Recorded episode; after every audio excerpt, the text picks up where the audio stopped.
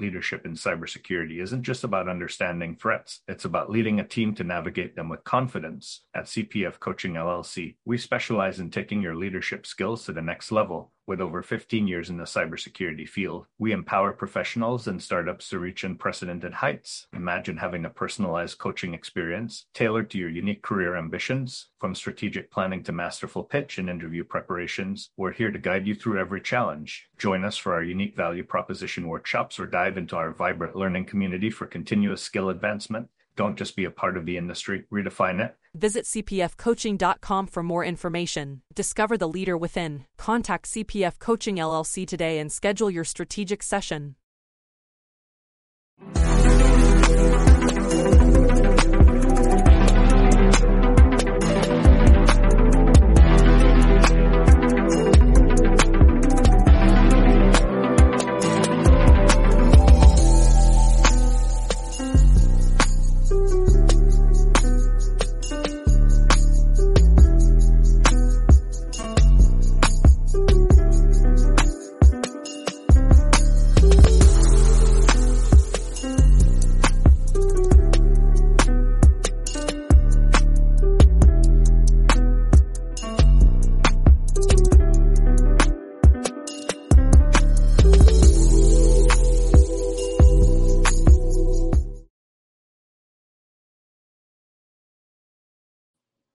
Hello, everyone, and welcome to another episode of Breaking Into Cybersecurity. Thank you for joining us on another Friday. Today, we have a special edition that will be focused specifically on incident response for those individuals looking to get into incident response.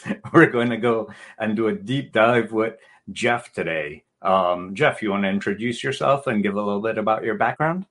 Hey, thanks, Chris. Sure, yeah. My name's Jeff Bollinger. I've been doing incident response as my entire adult life. It's the only job that I've had, I think, since about 2000. I actually started working at the University of North Carolina, Chapel Hill, around 1999. Y2K office, morphed into IT security. And since then, I've just been doing incident response at Cisco, other companies for the last, 22 years now. So, yeah. Why did you choose incident response, or did it choose you? Well, everybody has like their InfoSec origin story, probably, right? What really got them into it? A lot of people that are the generation slightly before me or a little before me were like, oh yeah, Morris Worm, right? I remember learning about this and being part of it, and that got me hooked in. I'm a little bit past that. I remember watching Good Morning America one day before school, getting ready for school. And I remember seeing this thing about the I love you virus, right? That went around, if you recall that one. And that got so many people, right? That was pretty fascinating. But fast forward a bit, was at university, started getting my hands wet on things like Linux and networking. And one day I had set up, I think it was like a Red Hat 5.2 server, went to class, came back, and I couldn't log in. Did some other stuff, kind of poked around, realized that someone had compromised my my server, and it was thrilling. To be honest, at first I was offended, but then I was really excited. So the next thing that I did was I reinstalled everything. Second time around, I put up a tripwire, an old tool called Port Sentry, which I don't even think it exists anymore. And I had it set to email me when anything got changed. Went to class again, got an email during class, and saw that someone had broken in and started tampering with files. So that kind of got me hooked big time, because I could see that not only were people, attacking me, but there are ways to detect that and to do something about it. And that kind of got me really, really jazzed about it. So that plus all the other IT technology stuff at the time was thrilling, but really being hacked myself was kind of what got me most interested in doing the IR field. Okay. So when you think about like the IR field, what's the foundation that someone needs to have to be successful in the field?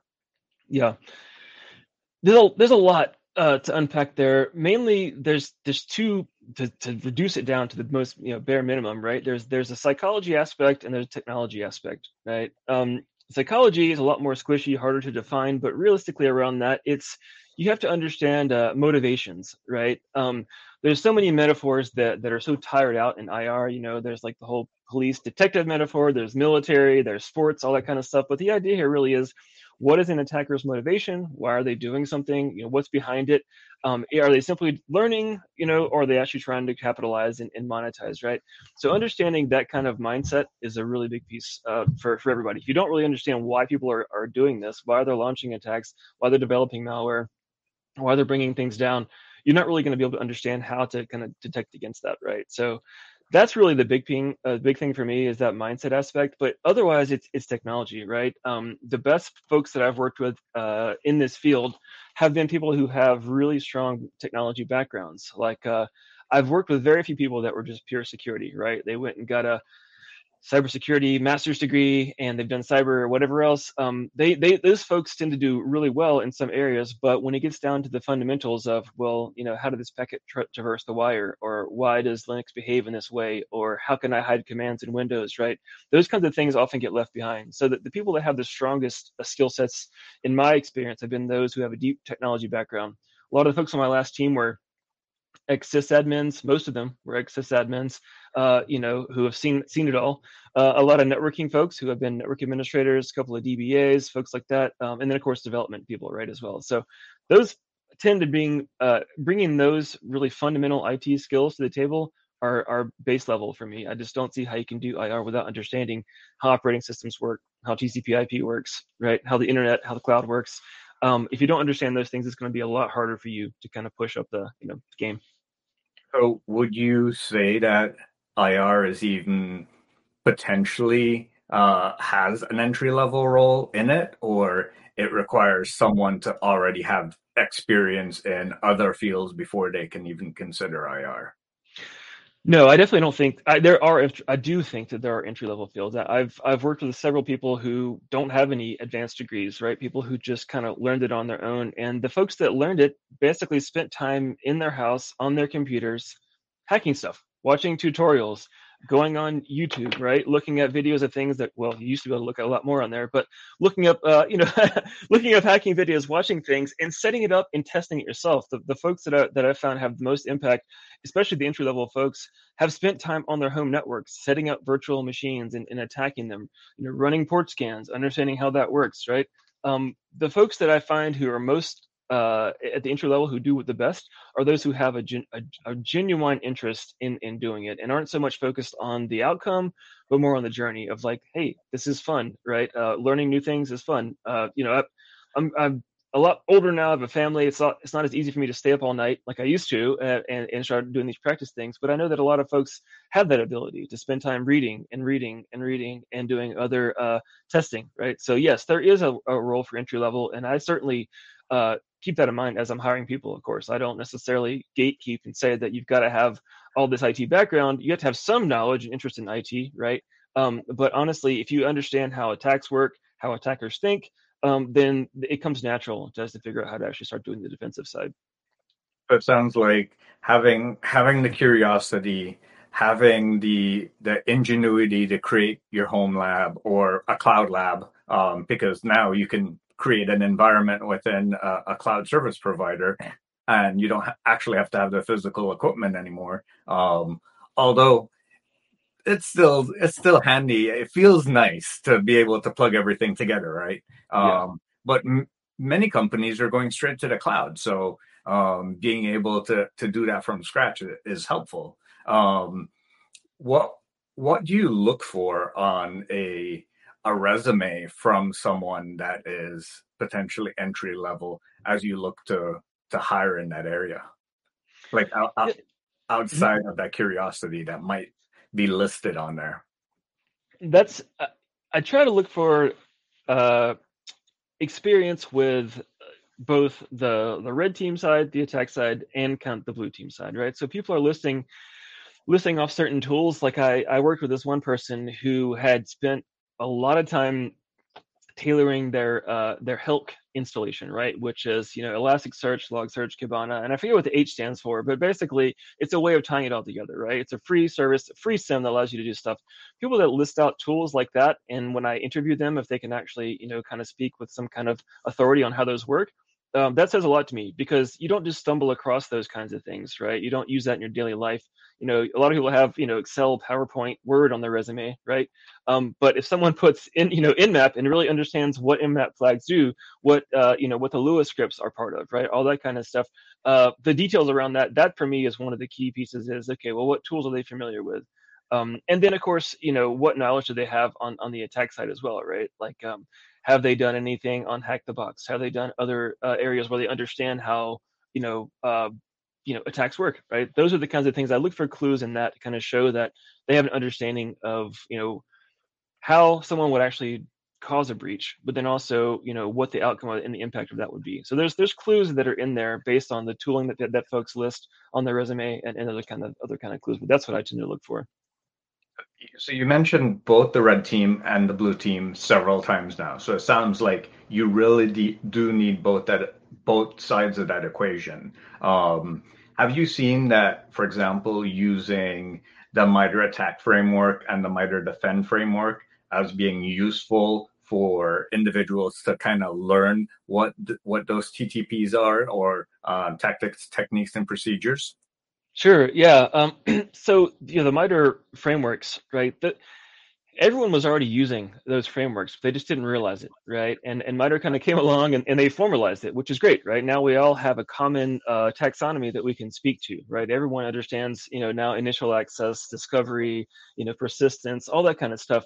We already knew that we were doing that, but no one had come along and put it into a nice format. And not only that, but now you can actually map, you know, your capabilities and your tooling to that kind of thing, which is really cool.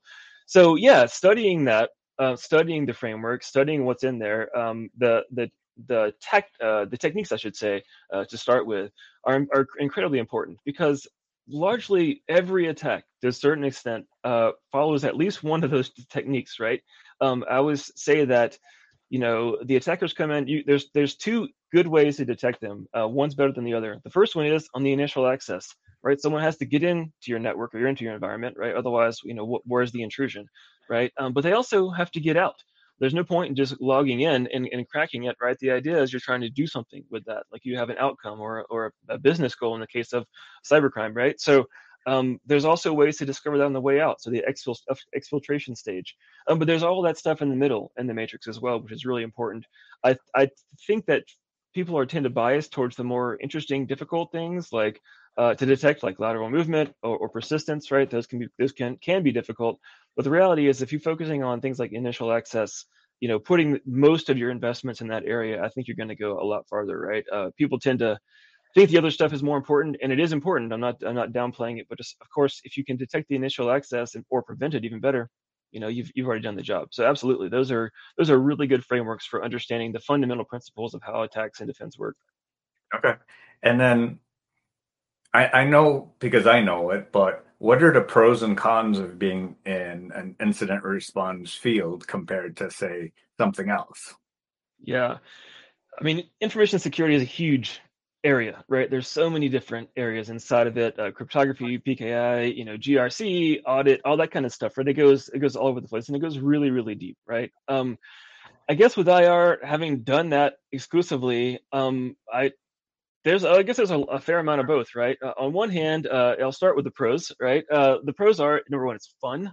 It's actually enjoyable, especially if you're in a kind of a cat and mouse scenario where you're actively chasing an attacker in the network. Someone's already on, you know, dwelling, doing whatever they're doing. That's can be really fun and really exciting, right? That's the kind of, when those kinds of things happen, which are pretty rare, it seems, thankfully, you kind of forget. Time just flies past, and you kind of forget that you're at work, right? I kind of love that, because it's really fun. Also, we get to, in the IR field, we get to explore a lot of different technologies, right? I mean, just this week, right? You know, 12-year-old vulnerability was finally publicly released, right? And so, like, we've all known about that for 12 years, that daemon existed, but no one knew that the vulnerability was there. So having to understand vulnerabilities is also a nice pro as well, right? That we kind of, you know, get to understand things at a deeper level. Also, you know, in the IR side, you have to understand a lot of the business aspects as well, you know, which is good, kind of well round you out. You know, not everyone can be all technical all the time. sometimes there's business decisions that have to be made, right? Do we go public with what we found? Do we not go public? Do we, you know, and how do we craft this message, right? Or who do we involve to kind of deal with these responses? Also, sometimes you have to make a very difficult decision, right? Do we shut this access off? Do we wipe out the server? Can we trust things? I think that question of trust also kind of gives you a lot of insight into how companies work and, you know, how the business process works and your role in that, actually. And there's a lot more, but on the con side, really, the other part can be it's hard, right? You know, it's such a trite saying, but you know, what do we say? Attacker has to be right every defenders have to be right every time. Attackers only have to be right once, right? And I think that's the hard part about it, which is like no matter how much you instrument things, no matter how much defense in depth you have, you know, attackers are going to get in. And I look at it at two different ways, right? There's opportunistic, and there's targeted. The targeted stuff, pretty much game over, right? I've been involved in very few red team exercises where the red team actually didn't get in, didn't get domain admin, or didn't get whatever, right? They almost always win, which is great, also kind of scary, right? But the idea here is that that's a targeted, well-funded attacker who has inside knowledge generally, right? But most of what we deal with on a day-to-day basis are opportunistic attacks. Oh, you left your MongoDB open. You left this security group open. You forgot to change this default credential. You haven't patched in however many years, right? These are opportunistic things that cause massive, massive trouble, right? So one of the cons can be kind of anxiety around how can we ever get this fixed, right? The IR team informs your security architects, right? Security architects are meant to design secure solutions, right? But no secure solution is perfectly secure. There's always breaches, there's always issues. So I find the IR team has to influence that security architecture. And one of the cons here is that you don't always kind of get that, you don't always get what you want, right? The business might decide, well, we'd rather not, you know, lock this down because we have business partners that need this thing. Or there's a feature that we really, really want to use to support our customers, even though it opens us up to social engineering, right? That kind of stuff. So in that kind of, you know, being a pure security person who does only security, I'm obviously biased towards that. But it can be frustrating at times when, you know, you see these attacks happening over and over again, and you know the way to stop them, you just can't actually implement it because the business isn't on your side on that. So that can be kind of tough. The other thing is, you know, part of this job is often on call, right? So there is a bit of that. Now, I haven't carried a pager in, you know, 15 years or so. And thankfully, I've been able to work at places where we've been able to build out, you know, follow the sun, where, you know, I'm working during the daytime, my colleagues on the other side of the planet, take over when I'm sleeping, and vice versa. So that if you have that luxury, that's really nice. But even still, right, a major incident happens, it's all hands on deck, right? And so I will say that the last two end of year holidays have been ruined due to attacks, SolarWinds, as well as Log4j. Those both messed up a lot of holidays, right? So that is a con, you know, when you've been working hard all year and you're looking forward to that time off, and, you know, the bad guys don't give a crap about that. So that's kind of tough. But other than that, I don't see a lot of cons under it. The pros outweigh the cons in that the times when you are working and it's exciting, it's really, really fun. Okay. Yeah, I know that part of being on call or working through an incident for 2 months and you're really working every single day, or if you don't have the follow the sun model, you're potentially working 16 hours a day, can be taxing for some. Do you recommend for individuals to at least test it out sometime during their career? You mean just being an IR incident responder? Yeah, I think it gives you invaluable lessons that you might not get. In fact, I've had a couple opportunities to have people rotate into the team that were from, say, like the cryptography side or the architecture side, and it really does give them a viewpoint into what we're dealing with, right? And I think a lot of times it's, you know, if you're not promoting the incidents that are happening and talking about what your team is doing, I think there can often be the idea that everything's fine, right? We don't have to worry about it, right? Why are we investing so much more money in the security budget? Why are we doing this? Why are we making things harder or seemingly harder? And I think that's a big part of it, is that a lot of folks don't understand that attacks are happening all the time. The IR team is busy every single day, and people make poor decisions all the time, right? And I think that's one of the big pieces here that a lot of folks just don't tend to get. So being in the IR field, seeing what's happening on a day-to-day basis, seeing the kind of decisions people are making, allowing, an Asperius MFA, request to go through, right? These kinds of things, they don't really understand. I think a lot of areas we just, let's just implement zero trust, or let's just do BYOD or do whatever else without thinking about, all the other underlying problems. So having that background and seeing what's happened, seeing what's being exploited, seeing how misconfigurations are leading to serious issues, I think those are all things that allow us to kind of figure out how to have much, much better controls, change management, that kind of thing. So yeah, not just for security folks, but also for IT, business operations people, I think it's a good idea to at least get to understand what we're dealing with on a regular basis. Yeah, definitely. I think two questions spawn from some of the things you're saying. On one hand, how can we develop a pipeline for folks in the IR community? And then on the second hand, what is the IR process and how can we better prepare for it? Did you want to tackle one of those first? Let's see, IR process. I have to go way back to my earliest SANS training. Preparation, identification, containment, eradication, recovery, and lessons learned. That's the SANS version. There's also a NIST version, which is about the same thing, but it's a standard, right? So people tend to use that one more.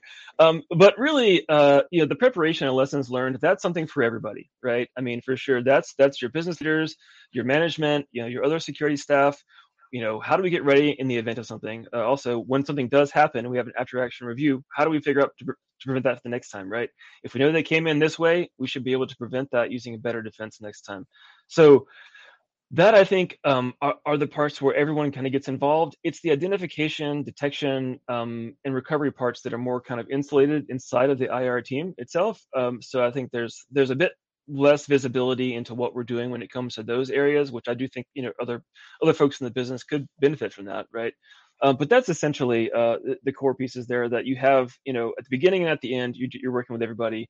Inside of the team, though, that's when you're working on building out regular expressions to look for weird activity, figuring out how to do automatic response, quicker responses, automated responses, that kind of a thing. So I think there's that. But to answer your other question around the pipeline,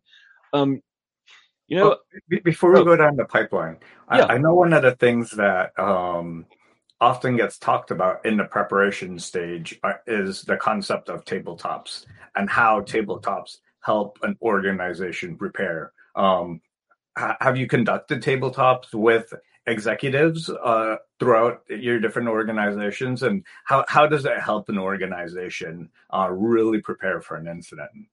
Yeah, tabletops are a great thing. I'm fully supportive of that. It does take a lot of work to build one out, especially to build one that's realistic, because you can always say, some kind of crazy scenario and, oh, we can't detect it, right, or whatever. But that's not really useful. And I tend to try to tailor tabletops towards issues that I can predict are going to happen, or based on issues that have already happened, right? And so those kinds of things are absolutely, they're eye-opening to a lot of people, because the idea here is you're not just dealing with jaded security folks like me, right? You're dealing with people in PR who didn't really realize that they'd have to get up on Saturday and write out a response to CNN, right? Or Ars Technica, or your legal team, right? Who are going to be getting questions, from customers, right? Or whatever else, or, a lot of customer assurance teams that have that now, right? If you want to use our product, our company has to verify that you have all these security things in check. If you get, publicly, compromised, there's going to be a lot more questions, and people are going to question whether or not they still trust your service, right? So bringing those things to there, also, as you said, executive leadership as well. It's the idea isn't necessarily to scare them, right? Because I think that's not necessarily fruitful, but it is to kind of bring a realization that, look, this could happen. And here's what we need to be prepared for if it does. And you need to be prepared to be able to talk to the company, to talk to the public, and to be prepared for an answer, right? And here's what we can offer you during that time. And that's where we look at our inside of ourselves and say, what can we have, how quickly can we get updates to our management staff? How quickly can we get things recovered, containment, whatever else, right? And what would we do if, say, we can no longer chat anymore, right? We can't talk to each other. We can't use Slack or Teams or Zoom or whatever, right? And internal comms. You're right, exactly. Yeah, that's actually a huge thing, is having that out-of-band communications. I won't, divulge my OPSEC here and say what we use, but certainly we do have a way of doing that, right? And that's something that's a really important thing to establish with inside of your team, is if you can't get to your own network for whatever reason, right? How would you communicate? And you have to have that written down beforehand. And I think a lot of folks before the tabletop might not have thought about that. There's just, oh, well, we have chat. Why don't we just use chat? Well, chat doesn't work anymore, right? Or, you know, everyone's laptop is now encrypted with ransomware, and how are we going to deal with that, right? So I think those are the kinds of things that you definitely have to be prepared for. And like I said before, opening eyes is what those exercises are best for. Not for freaking people out, but just letting them know, hey, if we don't take this seriously, here's where we could end up. So yeah, I love tabletops. They're fun. It's also a nice way to kind of run things through and see where you're not prepared. And that also gives you the ability to work more on that. Hey, we need to build this process out, make sure this team is aware, whatever. So yeah, they're crucial. I remember when I worked in South Florida, there's hurricane season, and that means you have to prepare for a hurricane. And when we did, just prior to a hurricane, the conversation of, well, we don't have any comms, and all the servers in our building are potentially, they only have 16 hours of power. And if we don't have what services are down after 16 hours, how quickly does our gas contract for our refueler, what's the SLA for them to come on site to deliver fuel, to keep those servers running? And it's all the little things that people expect that are going to happen in the background that you don't think about, like a phone tree, having a printed phone tree of who to call and what's the chain of command on site if your CEO is not present, and who can go into the building when the sheriffs are there, making sure that there's no looters, like all these things that people don't think about. And it's something you have to prepare for. Yeah, that's a great example. Or another one would be, let's say, you know, you run a lot of virtual machines, right? Everything is run virtualized, right? VMware, whatever your vendor of choice. What if your gold image has a vulnerability in it, right? Oh, we got ransomed. We have to reinstall everything. Well, you're reinstalling with the same vulnerability that led to the initial issue, right? So you have to be able to figure out how to work that kind of thing offline, and just assume that you have nothing, right? So that's a great point for sure. The physical stuff is definitely things that get overlooked, but by all means, for sure, that's a huge one. I mean, in Log4j, you had that exact same situation, right? Everyone's gold image had Log4j remnants in it. So now you have to recreate a new gold image, and depending on the size of your organization, rebuilding that in all the different lines of business can take time. So yeah, it's something to consider. Let's pivot back to developing a pipeline for folks that are interested in it. What are some of the ways that you use to both attract people to IR and develop them throughout their life, their career cycle, to keep them growing? Because you don't want them to stagnate either. Sure. Yeah. There's, as I said earlier, there's a lot of areas inside the information security field that you can tend to focus on, but even inside of the incident response field, there's a ton of various areas, right? Like I've met people who are malware reversing experts, right? And there's a place for that, right? And so I think some people are drawn to that to be able to pull software apart, reverse engineer it, see how it works, see how they led to the certain thing. I don't know about you, but I've been to a lot of security conferences, and sometimes my eyes glaze over when I'm seeing push this register here and move this offset here. And over time, that's not for me. That's not really my area of expertise, right? But some people really enjoy that, right? And there's definitely a need for that, absolutely. And so one of the ways that's good to attract people is to show them that there's a lot of different areas to focus in, right? Maybe you really like computer networking, right? That's kind of my area of expertise, right? Or maybe you like the malware reversing aspects, right? The idea here is to give people opportunities to be able to leverage their strengths. And honestly, if someone were to want to join my team and say, I want to spend, 3 days out of the week threat hunting, if they had a good plan, and they had some good deliverables and that they could demonstrate outcomes, I would definitely support that, right? I think that's totally fine. And that's the idea, is to give people the opportunity to play to their strengths. And that's kind of what I look at. If you've been a Windows sysadmin for the last 20 years or the last 3 years, right? I'm going to come in and I'm going to expect you to understand, how the internals of that operating system works. And also what is not normal, like what looks unusual, right? If you see a Windows error code or something from Sysmon, right? How do you know, what that means? Can you explain to me why that's weird, right? So kind of looking at people's existing strengths and adapting that. People who are really maybe formerly red team are going to be expert responders because, here's how I would compromise that. I would chain this together with this, and I would look for this. So kind of basically opening it up and making it really broad and not just saying, I only want pure incident response people. I really want a team made up of diverse backgrounds, diverse viewpoints, right? That gives you the ability because let's face it, I mean, because things are so complicated and so abstracted these days, I can't know everything and I can't expect my team to know everything, but I can't expect that my Windows expert is an expert, right? And I can expect that my Linux person is an expert, right? And those kinds of things. And so that's kind of the area that I look at when I'm looking at pipelining is who's done things that are relevant to the work, you know, who understands, you know, secure coding, who understands operating systems. Those are the types of things that I look for, but also as I'm building out the pipeline for people, it's like, hey, you know, maybe you've got some experience, you know, running, if you're responsible for, say, keeping up an entire, you know, website, right, or network or whatever, an SRE, whatever kind of deal, you're already doing security, whether you know it or want to accept it, you know, confidentiality, integrity, availability. If you don't have availability, right, then you're not really doing your job. And availability is one of the cornerstones of what we do, right? And so I think that's a big thing there too, is people, a lot of folks don't really realize that they're really good at security because they haven't been said you're a security person. And that's something that I think is something that people need to realize. If you want to pivot to this area, chances are pretty high you've already been doing it, and you need to speak to that in your interview process or whatever else. Wow. We've already went to 30 minutes. Time just flew by. I know you're super busy, but the last question I want to ask is, if we had to wrap up all your years of experience into one piece of sage advice for someone following in your footsteps, what would that be? Focus on what you enjoy doing. Spend your free time doing that. People that work the best tend to think of security as their hobby or hacking as their hobby, but you can get paid to do your hobbies, right? So keep that in mind. And also don't forget that you have to market yourself and the work that you do. And that's a really important piece above all, which is don't hesitate to call out your achievements. Don't hesitate to say what you can do. If you're, the best advice I got one time was like, if you're on stage giving a talk at a conference, even if it's a small or large, doesn't matter. You're on that stage for a reason. Someone asked you to be there. You know something that other people don't know, and that's why you're on the stage. And that's kind of how I feel about this job too, is if you made it into this area, you know what you're doing, and just focus on promoting yourself, because that's how you're going to get to, no one else is going to do it for you. You really got to promote yourself. And that's the big thing I would say.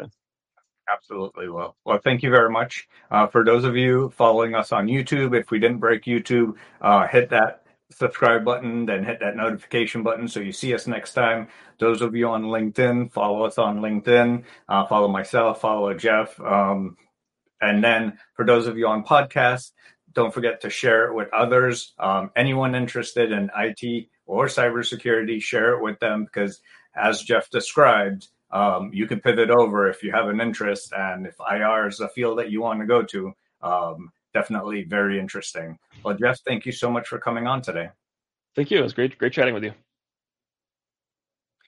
In the rapidly evolving world of cybersecurity, your business needs a guide that's as dynamic as the threats you face. CPF Coaching LLC delivers unparalleled expertise to elevate your cybersecurity startup or business with a decade and a half of specialized experience. We're not just advisors, we're your strategic partners in growth and risk mitigation. Our tailored advisory services range from immediate hourly guidance to comprehensive 3 or 6 month packages, all supported with encrypted messaging for real-time assistance. For more information, cpfcoaching.com is your destination. Forge a path to success and distinction in the cybersecurity landscape. Connect with CPF Coaching LLC today and secure your business's future.